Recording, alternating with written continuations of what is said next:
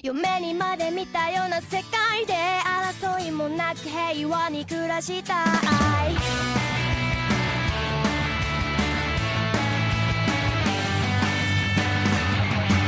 もう我慢ばっかしてらんないよ。言いたいことは言わなくちゃ。帰り道夕暮れのバス停。落ち込んだ背中にバイバイバイ。君のファイティングポーズ。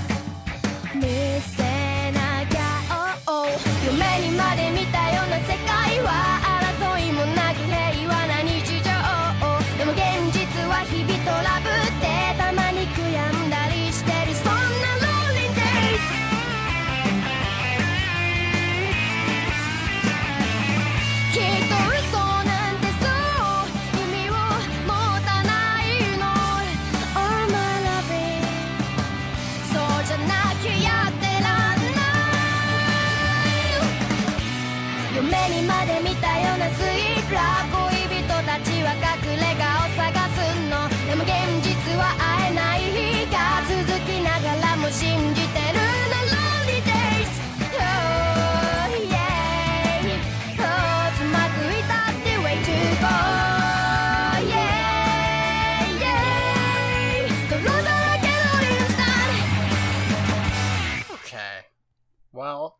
we certainly.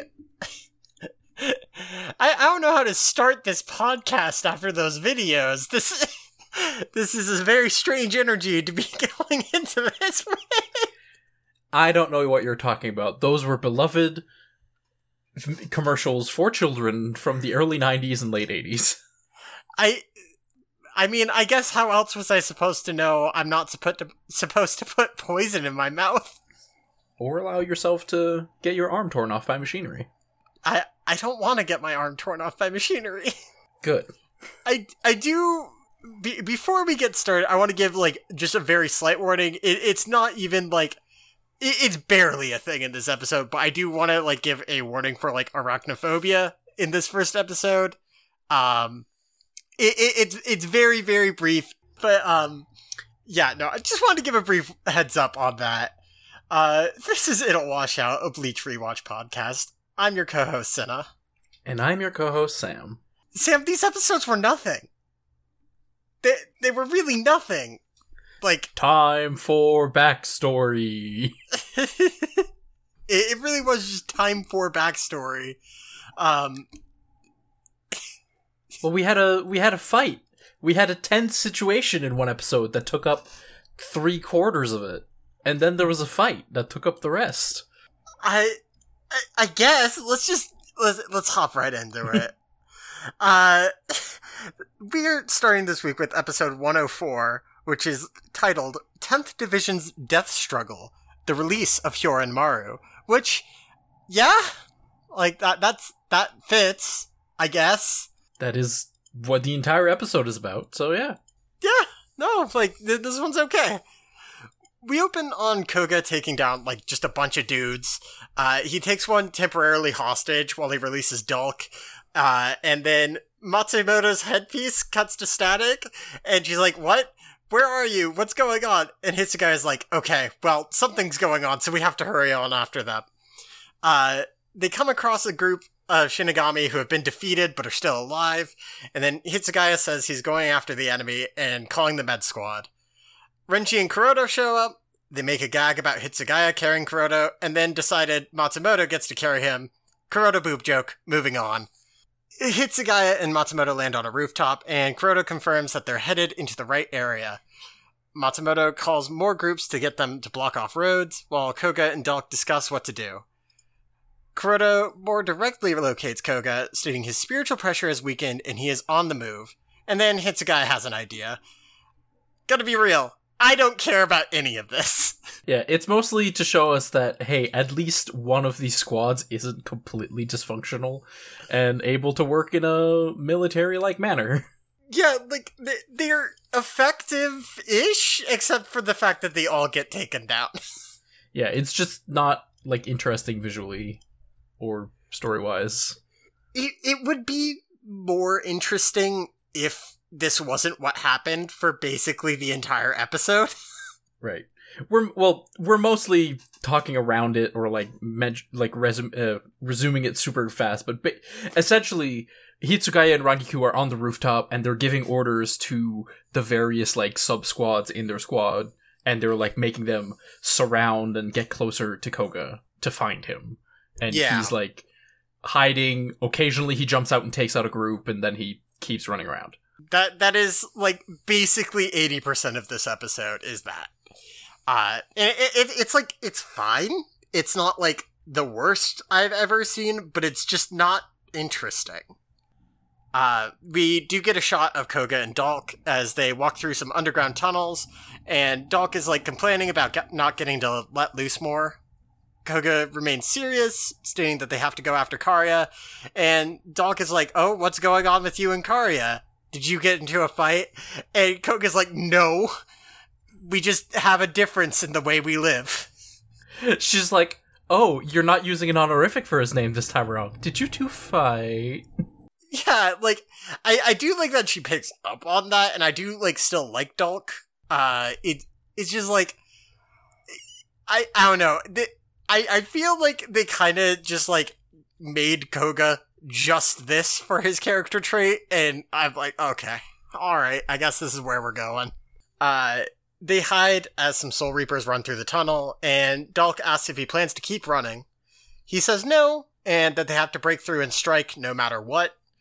Uh, we cut back to Matsumoto and Hitsugaya as she confirms his suspicions that Koga is underground, and he states that Koga will probably surface once he notices the Soul Reapers.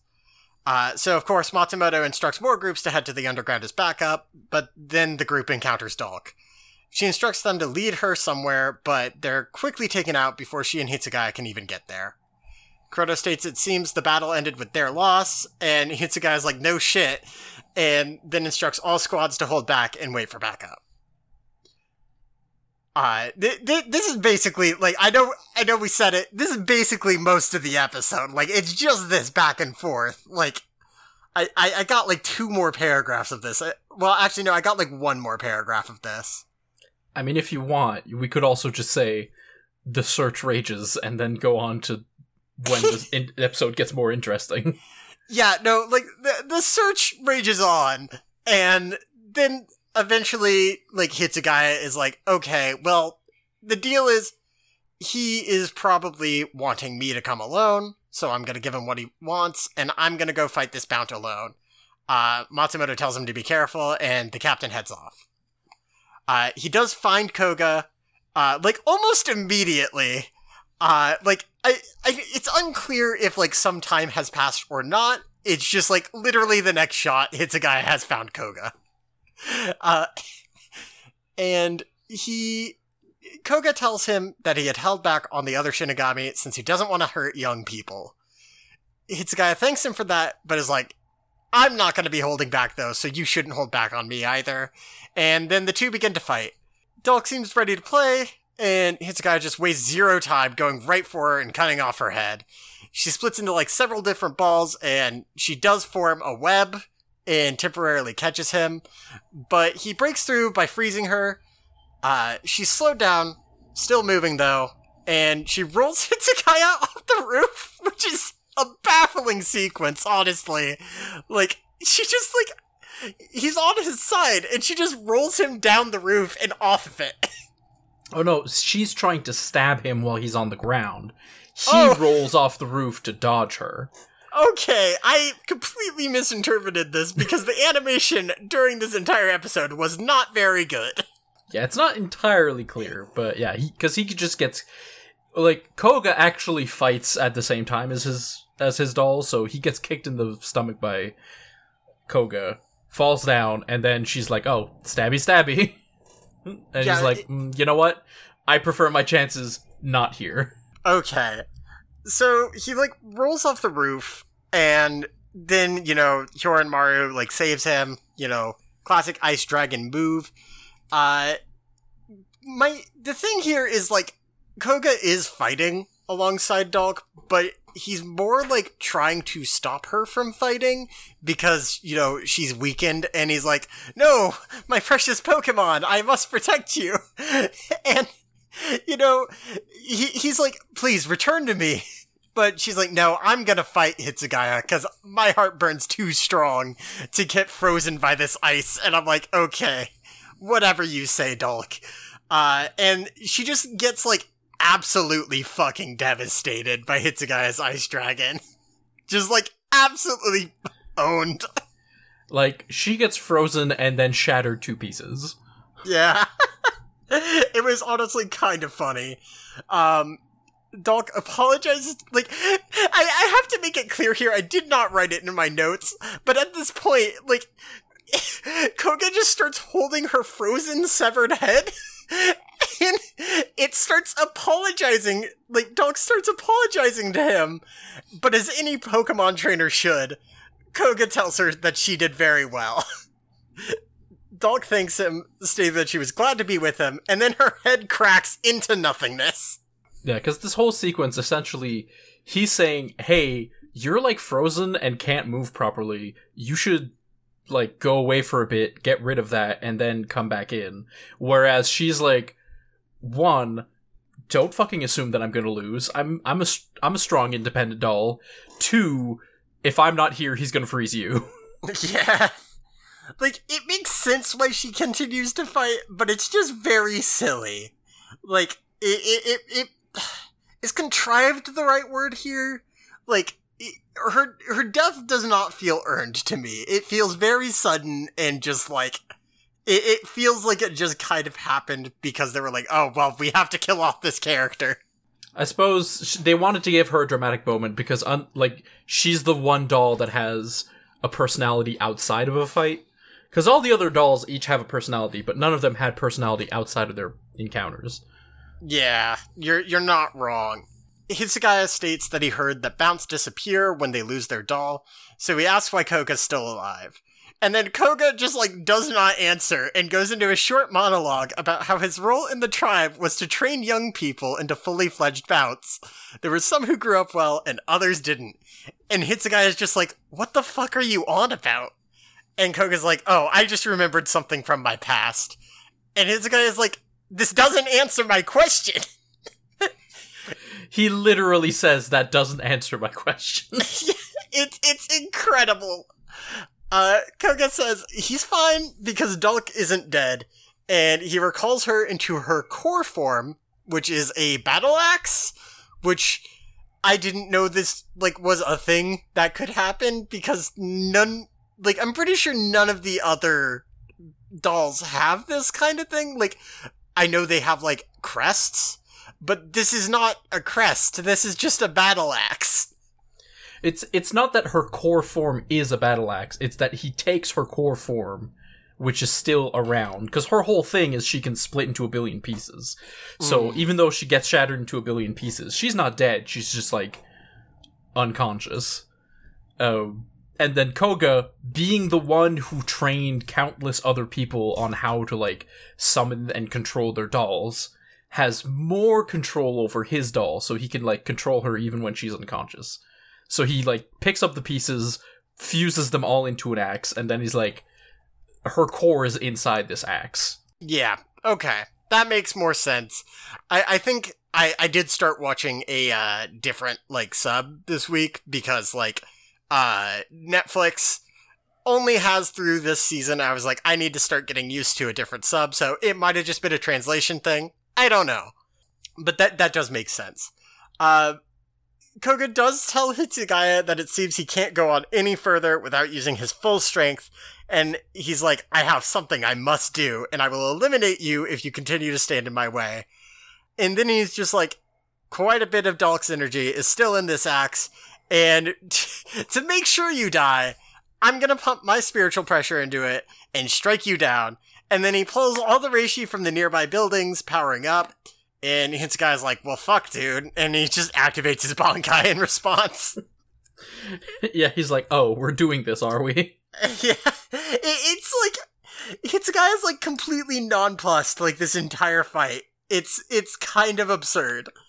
But Koga goes in for a big strike and they clash. And then there's like a somewhat flashy fight sequence. Like, it, it, it's cool in premise, but like the execution leaves like a bit to be desired, honestly. Uh, for me, at least. Um, and basically Hitsugaya makes a bunch of ice pillars and uh, they like jump off the pillars and you know are like fighting back and forth and like it, it, it's cool an idea it's just like it could have been better um the they end up like kind of in a standoff like in the middle of all these pillars uh, and Koga starts gathering more reishi, and then he just like starts shaking, and he's like, "I have to go after Kariya." And Hitsugaya is like, "Buddy, you just absorbed so much reishi. Your body cannot endure that. Like, you're going to die." And Koga's like, "Well, fuck. I guess I'll just have to settle this while my body lasts." Then, and you know, then the sad bleach music starts playing, and Koga charges in, and just immediately gets cut down with total ease. Dalk breaks, and Koga's like, This is it then. I lose. And Hitsugaya is like, What did you plan to do upon reaching Kariya? Koga's like, I couldn't do anything. But we were having a dispute. Yeah, he's like, I wouldn't be able to do anything if I reached him. Like, he's real far gone. But it doesn't fucking matter. It, this is between me and him. Fuck you. it's it's on like I could not help but like laugh at this whole scene because it's it's like the most underwhelming fight this could have been. It's literally about like 30 seconds of flashy fighting, and then suddenly Koga's like, alright, I'm gonna gather more Reishi, and then he gathers too much Reishi, and then he just like gets completely and totally destroyed, just like his doll did. Uh, it, it is underwhelming. Yeah, well, it's like at the point when he basically at the point where he gathers Reishi, it's because he's wounded and effectively can't fight anymore. But he's like, well, I'm just gonna gather more energy then, and it's like, Yeah. It'll let you fight a little bit more, but more like two or three seconds worth. Yeah. and and then Hitsugaya just like slices him, and it's a slice so power it like the slice itself looks flimsy, but then it kind of zooms out, and it's like, oh, but also it's strong enough to basically level the entire fucking district they're in. Yeah, the classic captain move. Yeah, and then Koga's got like this really cool looking frozen wound in his belly. It Yeah, looks really good. It does look really good. Like, the, the frozen wound is honestly probably the best looking part of this episode, if I'm being honest. But, like, you know, so, sometimes what can you do? Um, the sad mu- bleach music continues to play, uh, and Hitsugaya asks where Koga had planned to go, and Koga turns around and he simply responds with, a future with no wars before stepping backwards about two steps and being like, all right, this is the place I'm supposed to die. And then he falls over and gets crushed by icy rubble. And the episode just ends. Yeah, and we immediately follow this somber, sad moment with a post-credit scene where Kon reappears as, at the edge of Soul Society, and we get like a flashback of him dressed as a samurai, leaving behind a crying waitress, and he's like, "I will never forget the days we've spent together." And then he gets hit in the face by a big sign that says, "Kon, you're disappearing." Christ. It it was a bit like I I didn't really care one way or the other towards this. I wasn't like upset that I was getting a Kon bit because it wasn't like super horny, but I also wasn't like laughing. I just thought it was okay. They really could have just left him in the human world. Like they, They didn't. really they didn't do anything with him. it, it, it really I I know. It's like why why bring Kon here? Like it it makes no sense. They I don't know. I don't know. Like the only reason he's here is because they wanted to make the joke that he chose to come to a battle fight, uh, fight scene instead of staying at home with the Karakura Rangers. And then they were like, "Oh, right, that means we have to keep having him in Soul Society." I what if we just immediately write him out and we only make him show up again at the end? It's like on one hand kind of hilarious that they just like wrote him out so soon, but on the other it's like there was no point to this. Like god I I I really just like I don't want to be negative on this episode because like there there is stuff in it overall that I'm like this could be really good, but it's just like this episode is filled with so much squandered potential that it, it's hard not to be negative on it. you know, Mm-hmm. I don't know. That that's just me. Do you want to cut to break? Let's cut the break.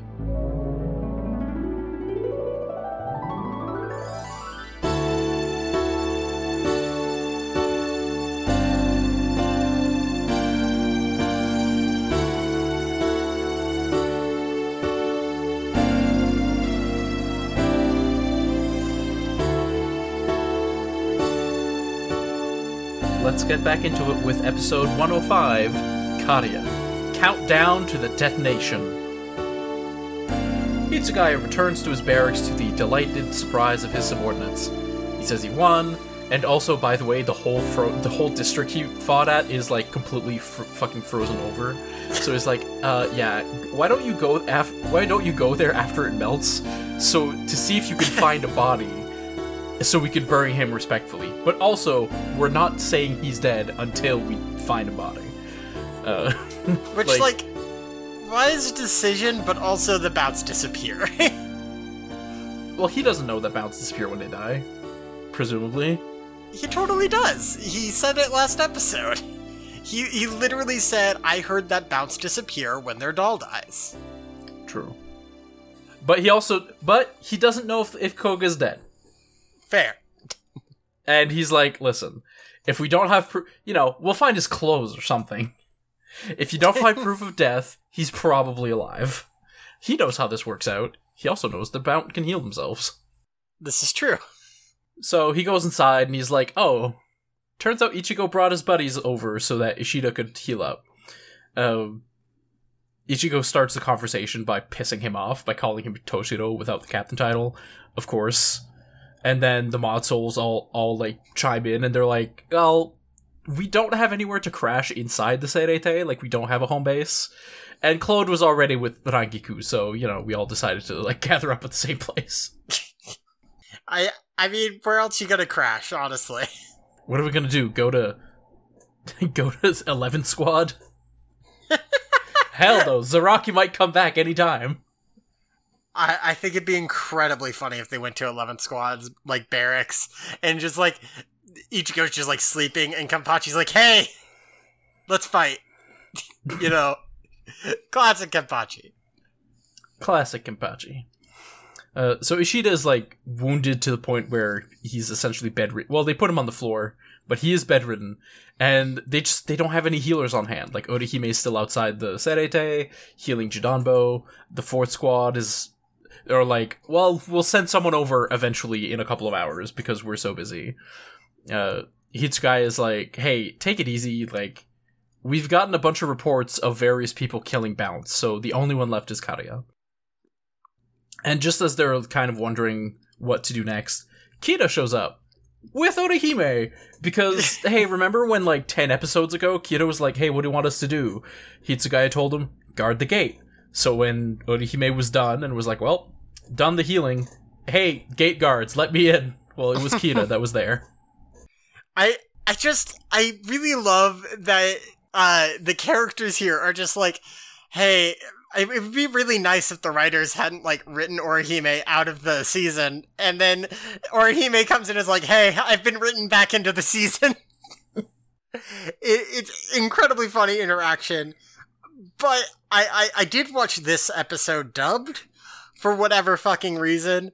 Um, very very weird translation choice uh because Orihime is literally like I didn't know where exactly to find you and immediately like there's no pause just immediately after like Kira's like luckily I knew exactly where to find you it's like okay Everyone are basically like, well, Ishida's like, ah, I want to, yeah, hell yeah, Orihime's here to heal me. I can get back in the fight. And Raku's like, whoa, slow down. Slow the fuck down. Everyone, it's late. Everyone's exhausted. Just take the night to rest. Like, it's fine. Kariya's the only one left. And Kira's like, oh, also, basically the only squad that's at full strength is Squad 11. Like, they because turns out Toshiro never gave them any orders when everyone was scrambling around, and they weren't part of any of like the pre the other attacks. So they've just been like late. They've just been being lazy the entire day. So now they're like, hell yeah, we can we could go do shit. was was Hitsugaya ever put back in charge? Because like I remember like five or six episodes ago, Yamamoto was just like, and Hitsugaya is no longer in charge. Like, I, I, I was confused about this because I'm like, why is he ordering around Squad 11 if he's not in charge anymore? What's going on? Yeah, well, it's like he's he wasn't in charge anymore, but he was still as a captain giving orders to various squads that didn't have their captains with them. Fair. Like, because he was ordering Renji around, he was ordering Kira around, uh, and you know, I guess he just wasn't aware that Zaraki wasn't with the squad, so he didn't send them any orders, and then Zaraki ended up going off on his own. so the entire squad was like, "I guess we're drinking sake today, boys." God. Uh, yeah, that that makes sense. It's just wild. We cut to Ikkaku and Yumichika, who are just like hanging out with their squad, looking around the Seireitei, and they're like, well, with everyone else tired out, it means we can do whatever the fuck we want if we find the Bount. like, okay. Immediately cut back to Yamamoto's office, where Nanao shows up with a message from Kyoraku and Ukitake. And she's like, hey, uh, Kariya's not bluffing? One. But two, he would have needed an entire day to set up the explosion, and whoops, I guess I was right last week. Yeah? Points for Bleach. Well done. The, they took the thing that, like, I was like, you know, it would be really cool if this happened, and then Bleach was like, actually, it did happen. We just didn't spell it out for you immediately.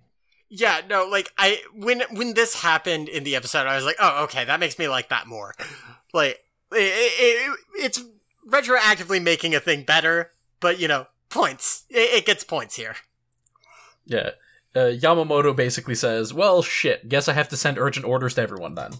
And we immediately cut to, like, Squad 10 having a cookout or something. and Isane's uh, showed up from Squad 4 and she's like, hey, um, Hitsugaya, just so you know, you're basically the only captain on call. like, I wrote down on the side, I was, I was like, is that true? And then I wrote down, like, every captain, and I'm like, okay, Yamamoto's giving the orders. Soifan's still recuperating. Uh, Gin is not there and defected. Unohana is like healing the wounded. Aizen's obviously not there. Byakuya isn't mentioned, but he was pretty fucked up last time. Was he that fucked up?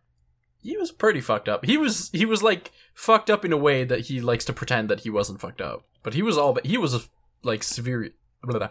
He had a bunch of bandages on. Okay. And and like Isane also just doesn't mention him, so I don't know. Maybe he's not fucked up at all, but she doesn't mention him. Uh, Komamura is acting as Yamamoto's bodyguard for whatever reason, I guess. I guess. yeah. Kyoraku and Ukitake are still researching shit in the library. Uh, Tozen's gone, of course. Hitsugaya is present. Zaraki's lost in the goddamn woods, and Mayuri's out of action. And that's all 13 captains. Is Komamura acting as Yamamoto's bodyguard? Because if so, he's doing a piss poor job, because I did not see him once in this episode. Yeah, because no one showed up next to Yamamoto. his, he's doing his job perfectly. Did you see Yamamoto get hurt? I guess not. Boom. Perfect bodyguard. God. Which is weird, because this is like one of the few characters who we know what what, what his bankai is. Yeah. So you, you could feasibly put him in a fight. You could have put him in a fight, and I, I honestly would have loved that. Like, that would have been great. I would have much rather have seen Komamura fight than fucking Mayuri. The next morning, with the sun rising on the Seireitei, Kariya is overlooking the city, and then is startled when someone shows up on the same roof behind him. It's Rantau, and she's got a gun. She does have a gun, though. as soon as he's like, wait, who the fuck is back there? She starts lobbing these like keto grenades from the gun, which is great. Uh, like he has, he starts running and dodging like all the explosions. He tries blocking a hit and like completely blows off his uh his coat and exposes his tattoo, which makes Rantau recognize him. Uh, and then th- this this happens a little bit later, but we do get confirmation. Yes, he actually does regenerate the fucking trench coat. Thank God. Honestly, incredible. I love that we actually get like as brief as it is. I'm really glad we got to see Rantau fight a little bit, and I'm really glad she just has this weird keto grenade gun. Because she shows up and she's like, "I'm gonna save the bout," and she's like, "Oh my god." She's more aggressive than Ashita, which is hilarious. It is honestly astonishing. Now, with Rantau, like, seeing the, the tattoo on Kariya, she recognizes who he is, and we get some flashbacks where after the original experiment failed, uh, her group and the Bount were sent to the human world. Or her group was sent to the human world where they found the various Bount who tried to live with humans and would eventually be persecuted. Rantau at the time tried to get close to them because she was feeling guilty. She rounded them up, helped them build a community, and then said, Hey, I'm gonna go petition Soul Society on your behalf. Unfortunately, as soon as she got back, she was she was basically like told, "Hey, um, everything about the experiments and the Bounts are going to be buried and in history." And they just they straight up say, like it's in the text. They're like, "We don't care about them because they can never reach us." Like they could never actually get to Soul Society.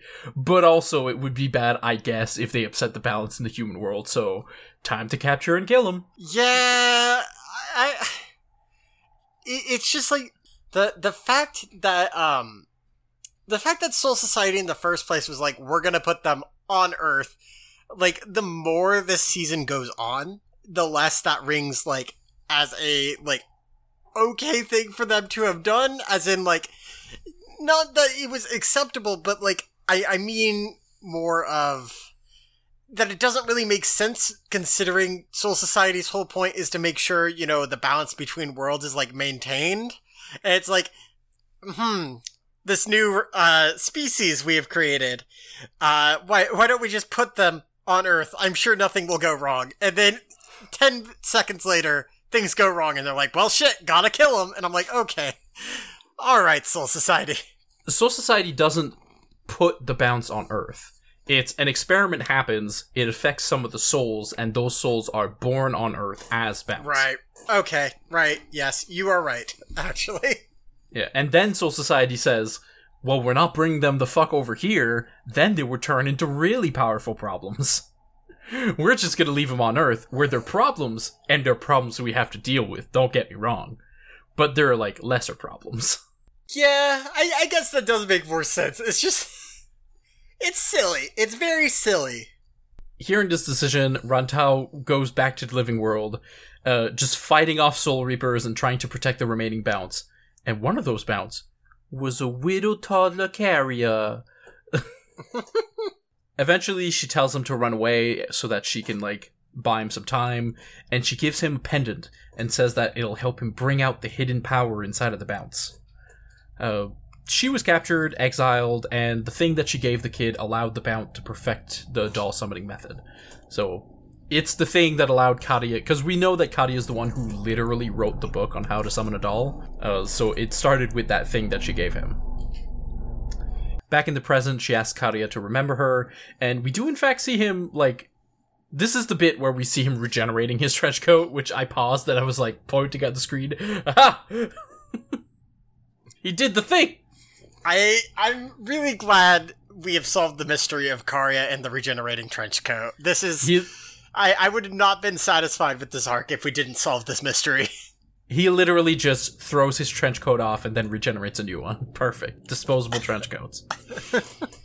Uh, she insists that she's going to save him, and well, she says she's going to save the Bounts, and he's like, "Well, I'm the only one left. Good job." And she's like, "Well, fine. I'm gonna fucking save you." And then she shoots him, but he blasts her with wind, and the episode ends with a visual of her gun flying through the air. It doesn't seem like she's doing a very good job of saving him. Yeah, well, I guess he is saying that he's going to destroy the entirety of of the Seireitei, potentially including himself. Yeah. I I don't know. I have very mixed feelings on this. Uh like a, a lot of the episode was like pretty good. Uh but also a lot of the episode was just like setup and filler basically. Yeah, I'm gonna, you know, I'm gonna wait until Bleach actually disappoints me, like next week, because I feel I have like a sneaking suspicion that it will before I pass judgment on this episode. Yeah, uh, considering I do like, I, I know I've said this before. I remember where this goes, like pretty all right. Uh, and I I'm not gonna say how you're gonna feel one way or another. I I'm just gonna say I am very curious what the reaction is going to be because this this season sure does end. It, it really does. Uh, we've we've got. Uh, I guess we should probably cover the post credits bit, but uh, we we have two weeks left of this arc, uh, and then we are beginning our journey into Arrancar Avenue. Uh, we we've only got two more weeks of this. We're almost entirely out of Bount Town. Almost, we're almost there. So the post credit scene is at the like hot pot cookout that we see uh, when Isane shows up to talk to Toshiro. Uh, we see that Rangiku has made a bunch of food, and at Orihime's request, she's added bean paste to everything. it tastes disgusting. Also, Shuhei was conned into helping her. It, it's a bit like I, I, this one was funnier than the Kon one, but like it's a bit. Yeah, they're not really winners this week. Yeah, like unfortunate, but at least they're not like offensively bad either. You know. I suppose, yeah. God, uh, I, I, part of me is like, I wish we had more time with this arc, as in, I, I wish, you know, things had more time to develop, but like, I'm also kind of glad it's coming to an end in the next couple weeks because I am getting kind of bored with it. Yeah. Also, listeners, if you want to send in questions for Bount Town, uh, by the time you hear this, you'll probably have like a week or less left before we record the end. So let us know. I mean, if you're listening on the day this episode goes up, which should be Tuesday the 28th, uh, you'll have a little under two weeks, uh, cause we do record on Sundays and then the episode goes up like the Tuesday right after that. Uh, but you know, you you will have time. Uh, our email is iwo at uh, id fuck iwo bleach. I can say You'll words. get there. I'll get there. iwo bleachcast at gmail.com is our email. Uh, we've already received a question, uh, which I, I'm very grateful for. Thank you for sending that in.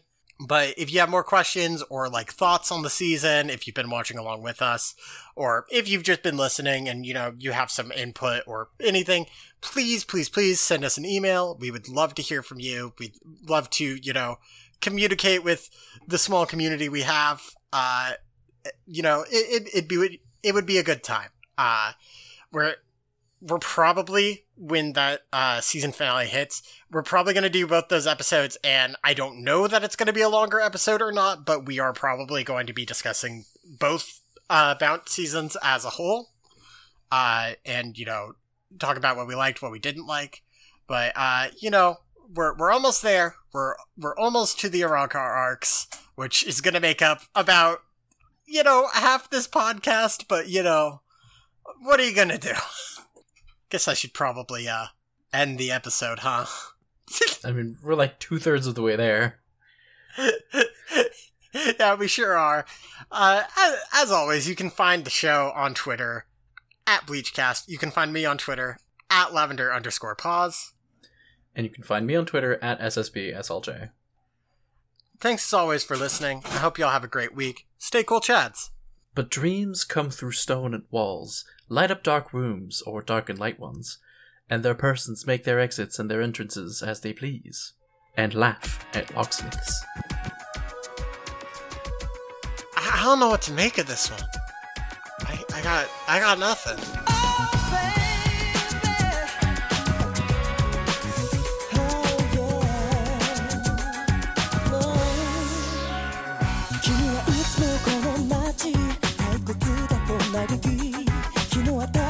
口ずさむメロディーはさびかけのセモーション新しい歌声